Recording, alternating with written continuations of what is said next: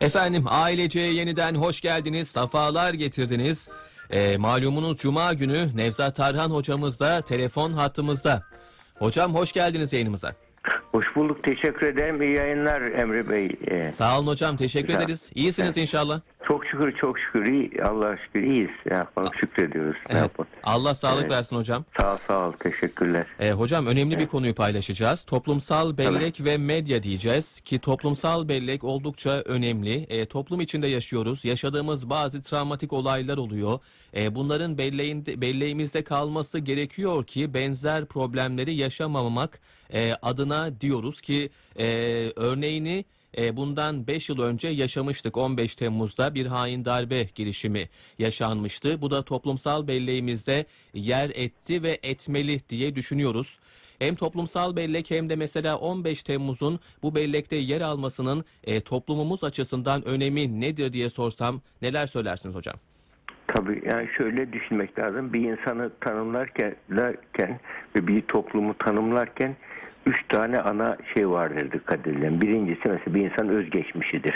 Hı hı. Mesela hayatında e, hayat olayları nasıl, ne, nasıl yaşanmış, eğitim hayatı nasıl, birikimleri nasıl, bir, böyle bir e, neler e, hayatındaki onun kişiliğin oluşturan olaylar nedir? İkincisi o kişinin bugünkü var olan kişiliği. Üçüncüsü de ülkeleri, idealleridir kişilerin. Hı hı. Bu üçünü birleştirdiğinde o kişinin yani kişilik profiline çıkarır, çıkarılır hı hı. oradan. Aynı şekilde bir toplumun da toplumsal profilini çıkarmak için onun e, geçmiş, özgeçmişi, toplumsal özgeçmiş anlamında e, toplumsal bellek vardır. Hı hı. Yani nasıl zihnimizde, nasıl zihinsel arşivler varsa böyle bilgilerimiz işte çocukluk yaşadığımızda, çocukluğumda yaşadığımız hayat olayları, hikayeler, anılar, anlatılar, yani onunla ilgili travmalar, olumlu olumsuz şeyler hepsini aldığım zaman bizi bizi biz oluşturur geçmişimiz çocukluktan itibaren hı hı. olumlu olumsuz yönleriyle e, e, aynı şekilde toplumsal bilinç de aynı şekilde bireysel kişilik ve bilinç oluşurken oluştuğu gibi toplumsal bilinçte yaşadığı hayat olaylarıyla, ortak yaşantılarıyla, ortak üzüntüleriyle, ortak sevinçleriyle mesela biz diyelim ki yakın zamandaki Marmara depremini unutamayız. Evet. Müthiş bir ortak bir yaşantıdır. Hı hı. Yani oradaki olumlu olumsuz yönleriyle bir şok yaşantıdır. Evet. Ee, aynı şekilde yani bazı e, şeyler de başarılar da unutulamaz. Mesela şu geçmişinde şu yakın zamanda yaşadığımız Azerbaycan'daki, Libya'daki, evet. Suriye'deki olumlu olaylar gibi mesela burada bir nevi büyük devletlere düz çöktürecek şeyler yapabildik. Bunlar evet. hep olumlu olaylar ve bu, bu olaylar travmalar da aynı şekilde bu olaylardır. Nasıl deprem bir travmadır. Hı hı. Toplumsal bilinç olarak nasıl karşılıyor? Toplum dağıtıyor mu? Toparlıyor mu? Bunu buna göre e şimdi on beş Temmuz da aynı şekilde hı hı. bir travmatik yani siyasi bir travmadır bu da. Yani toplumsal belleğe göre toplumsal toplum bir tepki verdi orada. O tepki vermesinde on beş Temmuz'da düşününüz. Şimdi bir yirmi yedi Mayıs travması yaşanmış. Hı hı. Toplumun demokrat kesimi dışlanmış, aşağılanmış, kuyruk muamelesi görmüş ve e, bu e, bu kişiler e, sevdikleri halde liderlerine sahip çıkamamışlar. Onun ezikliğini, onun travmasını yaşıyorlar. Evet. Daha sonra ama biz gelen imparatorluk döneminden gelen bir efendilikle bizde devlete e, itiraz edilir ama isyan edilmez. Hı hı. Geleneğimizde o var. O gelenekle seçimden seçime tepkisini göstermiş toplum. E, daha sonra çeşitli ikinci bir travma on iki Eylül travması. on iki Eylül travmasında toplam Türkiye'de sosyalist kesim ve milliyetçi kesim hani devlete sahip çıktı aldı. Ülkücüler mesela. Hı hı. Ülkücülere çok büyük haksızlık yapılmıştır. Yani devletin boşluğunu doldurmak için onlar fedakarlık yaptılar. Birdenbire on iki Eylül oldu. Onlara da hain muamelesi gördü.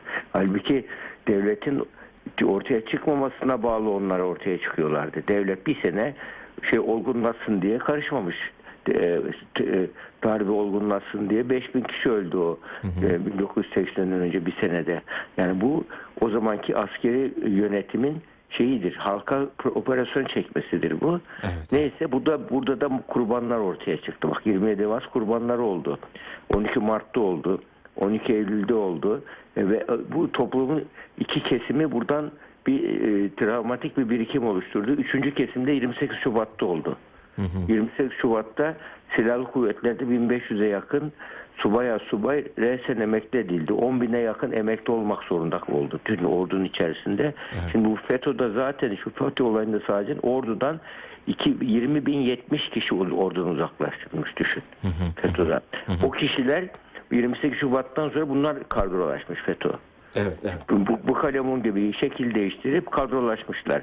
Ve orduyu yönetenler de uyumuş maalesef. Hı hı. Yani böyle bir durum. Bu da bir travmadır çünkü. Bu travma. Ama bu travmalar artık birikti birikti.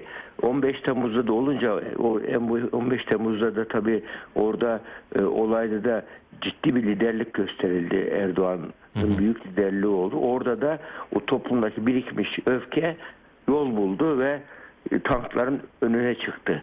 Yani tanklara, yani ben hiç, hiç unutmam, bak bizim yani dep, e, darbe olacağıyla ilgili bir şeyimiz yok ama hep darbe olacak diye korkumuz var bu şeyle ilgili. Ergenekon davası vesaire birçok şeyleri gördükten sonra yani bir general Sisi çıkaracak Türkiye diye endişemiz vardı. Hı hı. Hep böyle. Hı hı. Böyle bir durumda böyle bir olay olunca bütün bütün arkadaşlar bizden habersiz, bütün arkadaşlar hep böyle kendiliğinden, bizim silahlı kuvvetlerden emekli olan, olmak zorunda olanlar kendiliğinden meydanlarda buldular kendilerini. Evet, evet. Ben hiç unutmam, bir gün böyle panik hastası geliyordu bana, bak panik bozukluğu var. Düşün, panik bozukluk ne demek?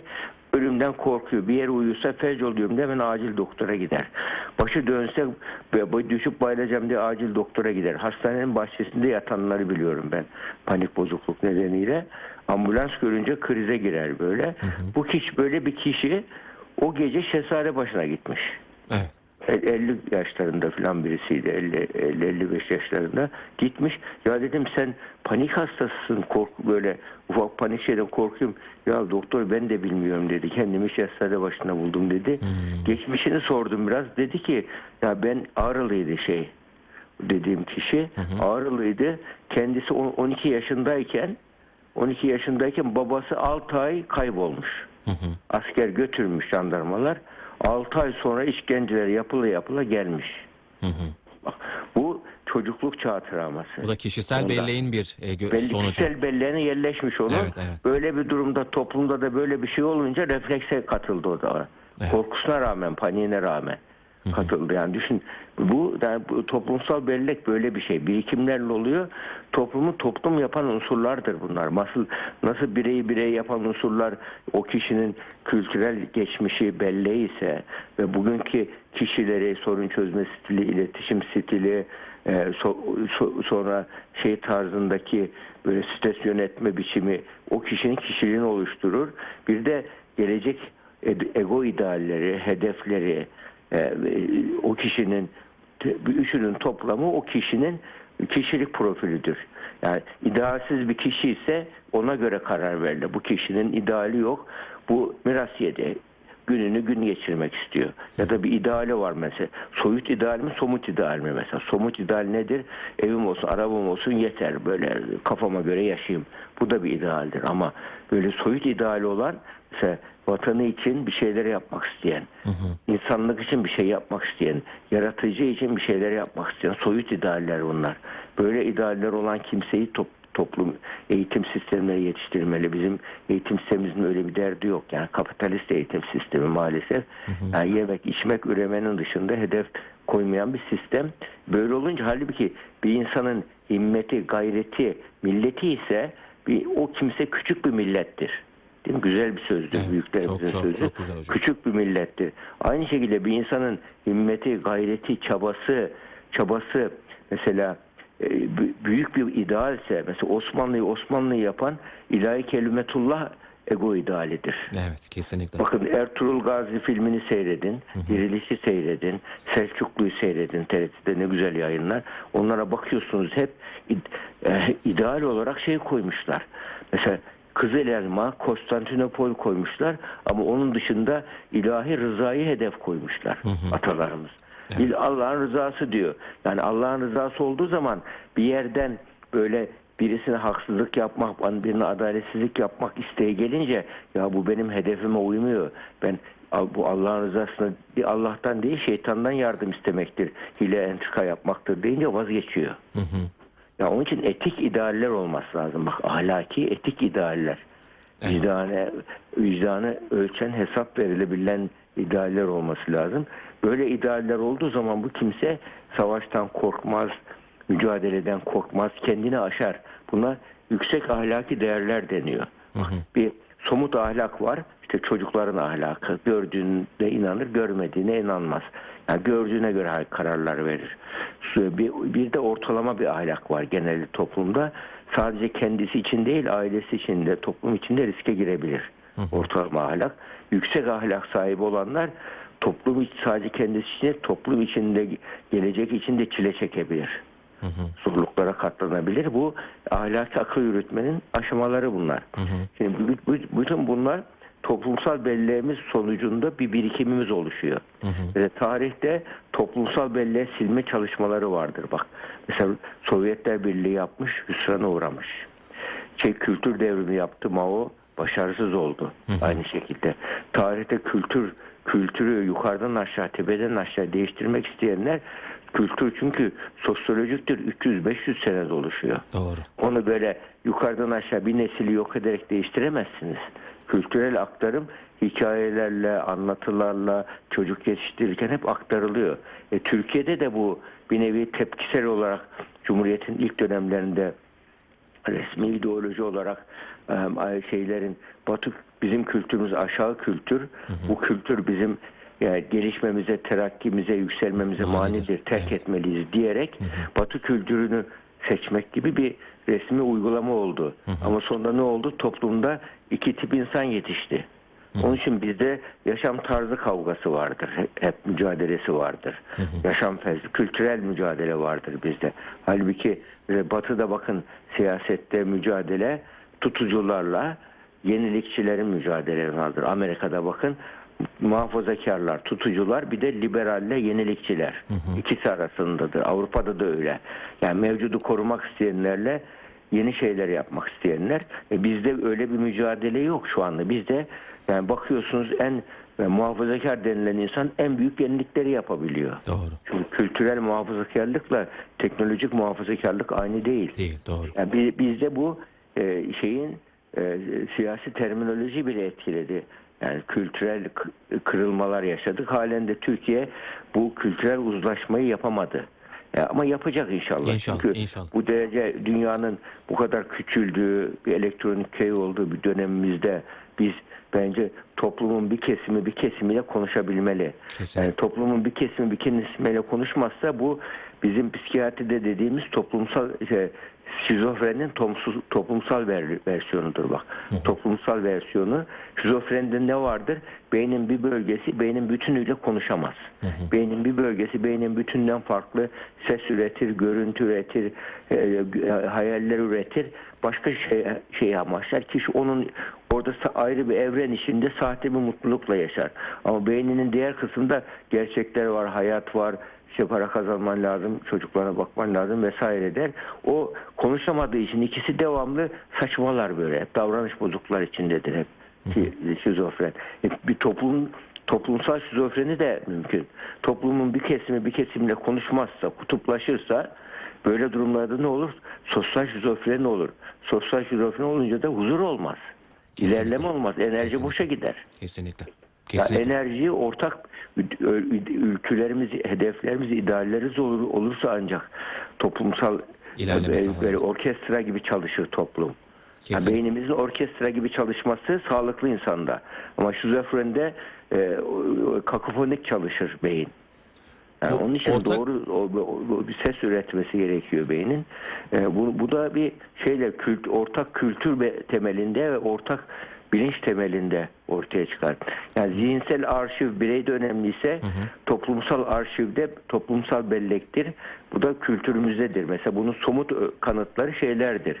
İşte tarihi eserlerdir. Hı hı hı. E, böyle e, şey binalardır, kervansaraylardır vesairedir. Hı hı. Mesela Bosna Savaşı'nı düşünün. İlk yıkılan yerler böyle bomba en çok bombalanan yerler camiler olmuştur. Doğru, doğru. Çünkü kültürel belleğin mühürleridir onlar. Doğru, doğru. Onları dağıttığı zaman iz iz bırakmayacaklar. Yani onun için biz burada kendi kültürel kimliğimizi korumamız lazım ki kendi kimliğimizi koruyalım. Yoksa yani bir insanın düşün, Alzheimer hastaları vardır mesela, bazı şey hastalar, o tam Alzheimer değil de mesela afazi hastası oluyor. Hı hı. Afazide ne vardır? Konuşma bozukluğu. Öğrenme ile ilgili belleği unutmuştur kişi. Hı hı. Yeni şeyler öğrenemiyordur. Hı hı. Öğrenemediği için de ilk yeni ilk duyduğuna hemen inanıverirler. Hı hı. Sorgulamaz. Çünkü insan bir bilgi geldiği zaman geçmişe götürüyor, bugüne getiriyor. Çevreye götürüyor, bugüne getiriyor ve bütün bu analizleri yaptıktan sonra ondan sonra karar verip tepki veriyor. Hı hı hı. Genelleme yapıyor, kişiselleştirme yapıyor, hı hı. kıyas yapıyor, analiz yapıyor, kritik yapıyor. Bütün bunları yaparak karar veriyor. Sen malzemeleri elinden alırsan neyle kıyas yapacak, neyle kritik yapacak? Onun için toplumumuzun geçmişle ilgili, mesela ben hiç e, rahmetli babamdan dinledim. Ya dedim, bizim sülalenin niye mezar taşı yok böyle Osmanlıca falan dedim. Hı hı. Babam üzülerek bir şey söylemişti o zaman. Ya dedi, bir kaymakam geldi, bütün mezar taşlarını yıktı dedi. Hı, evet. O harf devrimi olduğu zaman. Hı hı. Babam da ilkokuldaymış o zaman. Hı hı hı. Yıktı dedi. Sonra dedi, bizim orada Saat Kulesi var, onun yanında medrese var. Yani Çelebi Mehmet'in medresesi. Yani Osmanlı'nın ikinci kurucusu kabul ediliyor bak. Hı hı. Mesela Çelebi Mehmet'in bir özelliği vardır. Hiç böyle şehzade savaşlarına hiç karışmamış. Amasya'da durmuş, karışmamış, taraf olmamış. Ondan sonra bir müddet sonra değerleri tükenince o çıkmış, tekrar toparlamış, Osmanlı yeniden inşa etmiş. Ve oraya kurduğu Çelebi Mehmet medresesi var orada. Orada müthiş kitaplar varmış. O Saat Kulesi'nin önüne üç yüz metrelik bir çukur kazdırmış o kaymakam. Bütün kitapları gömmüş, üzerine su döktürmüş, gömmüş kitapları. Evet, evet. Ya bu ne olmuş? Toplumsal hafızanın çöpe atılmaz. Çöpe atılmaz. Ya şu anda ben öğrenciyken biliyorum, hı hı. İstanbul'da Sokullu Kütüphanesi'ne gittim bir defa. Baktım Japonlar, Maponlar habire Osmanlıca metinler çalışıyorlar. Evet. Biz ne için çalışıyoruz? Doktora yapıyoruz dediler. Hı hı. Yani gelip burada doktora yaptılar. Oradaki bilgileri ondan sonra kendi medeniyetlerinde kullandılar. Amerikalılar da öyle. Osmanlılar üzerinde en çok doktora yapanlar İngilizler ve Amerikalılar. Hı hı. Yani bu altı yüz sene nasıl bunlar yaşamış diye soruyorlar. Evet, evet. Ve birçok mesela Avrupa'da kullanılan bu de, ombudsmanlık sistemi var. Bize yeni yeni aldık. Hı. Osmanlılardan almışlar onu. Evet. Nevzat Altıntaş'ın bir hatırasını okumuştum bir gün. Hı hı. İngiltere'ye gitmiş, bir eğitim okulu dolaşıyor. Bakıyor bir sınıfta bir öğretmen var, bir öğrenci var. Sormuş, ya böyle bir, bir sınıflık öğrenci mi olur? Niye yapıyorsunuz bunu demiş. Gülmüş oradaki hoca. Ya biz bunu Enderun Mektebi'nden aldık, sizden aldık demiş. Hı hı. Düşünebiliyor musun? Bak, Nevzat Altıntaş'ın hatırasıydı.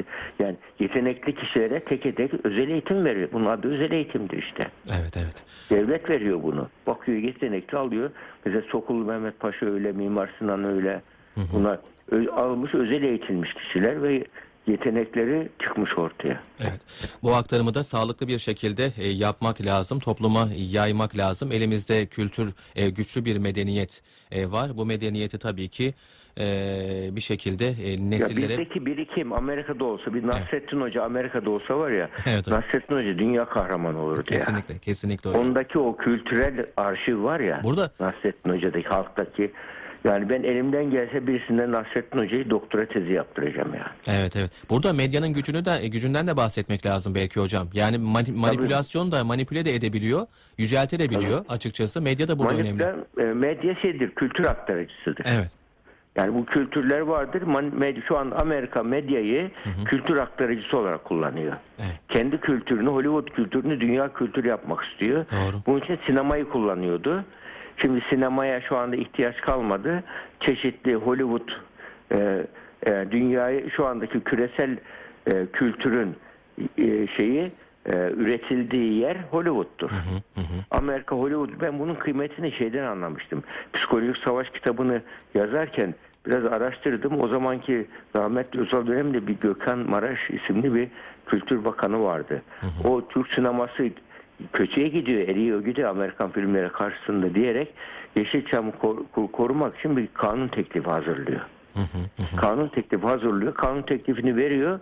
Onun üzerine Amerika rahatsız oluyor bundan. Hı hı. Çünkü sinemalarda sadece Amerikan filmlerinin tekeli var. Türk filmlerini şey yapmıyorlar, almıyorlar. Onun da belli bir oranda Türk günde alma zorunlu getirecek diye anlamıyorsam. Yani onun üzerine bakıyor, meclisten geçmek üzere, onun üzerine Baba Bush Özal'a telefon ediyor. Hı hı. O kanun teklifi geri çekiliyor. Evet. Ya evet. Ben diyorum niye bu kadar bir Amerika için bir film önemli dedim. Ve bunu sonra da sonra şunu öğrendim. Biz e, Amerikalılar Truman doktrinini imzaladığımız zaman hı hı. bin dokuz yüz kırk sekizde bizim eğer e, demokrasi kabul etmezseniz siz Birleşmiş Milletler almayacağız deyince bin dokuz yüz kırk sekizde hı hı. İsmet İnönü şeye geçmek zorunda kalıyor. Yani demokrasi kabul etmek zorunda kalıyor. Amerika söz veriyor. Yani Türkiye çünkü büyük güç, dünyadaki küresel ikinci Dünya Savaşı'ndan sonra yanılmıyorsam Malta şey toplantısı var. Orada Amerika, Türkiye Amerikan nüfuz alanına bırakılmış. Rusya mesela Suriye Rusların nüfuz alanına bırakılmış gibi. Böyle durumlarda şey Rusya Kars Ardahan isteyince Stalin paniğe kapılıyor Türkiye'de hükümet. Birleşmiş Milletler'e girmek istiyor. Demokrasiye gireceksin deniliyor. Demokrasiye gireceksin deyince ilk kabul eden doktrinle birlikte Türkiye'de onların sundukları şart şu. Bir Amerikan sinemasını Türkiye'de biz şey yapacağız diyorlar. Hı hı. Diyorlar. Yani, burada... Ve ben onun için bir elli sekizlerde filan bir bizim or, ordu evine filmler gelirdi. Hı hı. Ve Amerikan filmleri. Hı hı. Biz okul, ilkokul öğrenciler bizi toplayıp götürürlerdi o filmlere. Evet. Yani. Bütün sekiz on yaşlarındayken. O zaman... Niye bunu yapıyorlar? Böyle bedava film seyret diyorlar bize. Evet. Yani orada filmde Amerikan Amerikan bayrağı dalgalanı veriyor herhalde. Kesinlikle. O zaman hocam evet. e, vaktimizin de sonuna geldik. Şunu söylemek evet. lazım. E, az önce bahsettiğiniz diziler vardı. Diriliş Ertuğrul gibi. Bunlar da kültürel aktarım açısından e, oldukça kıymetli ki şu anda Türkiye dizi ihracı bakımından dünyada ikinci ülke. E, Birçok ülkede e, Diriliş Ertuğrul e, benzeri diziler de izleniyor. E, Orta Doğu'da, Avrupa'da özellikle ve burada e, Diriliş Ertuğrul replikleri, Türk replikleri yapılmaya başlandı. Bu açıdan medyanın da gücü oldukça önemli. Bunu da e, kullanmaya başladığımızı e, gayet tabii, tabii, güzel bir şekilde işte kullandığımızı söyleyebiliriz. Kültürel aktarımdır onlar. Evet. Biz bunu böyle bizdeki tarihi malzeme müthiş bizde. Müthiş, evet, evet. Mesela bak Muhteşem Süleyman Güney Amerika'yı bile etkiledi mesela, evet, o zaman. Evet. Ki Muhteşem Süleyman çok böyle magazinleştirilmiş bir Osmanlı. Evet. Ona rağmen hı hı. çok ilgi çekti herkes. Evet, evet, evet. Bütün dünyada ilgi çekti.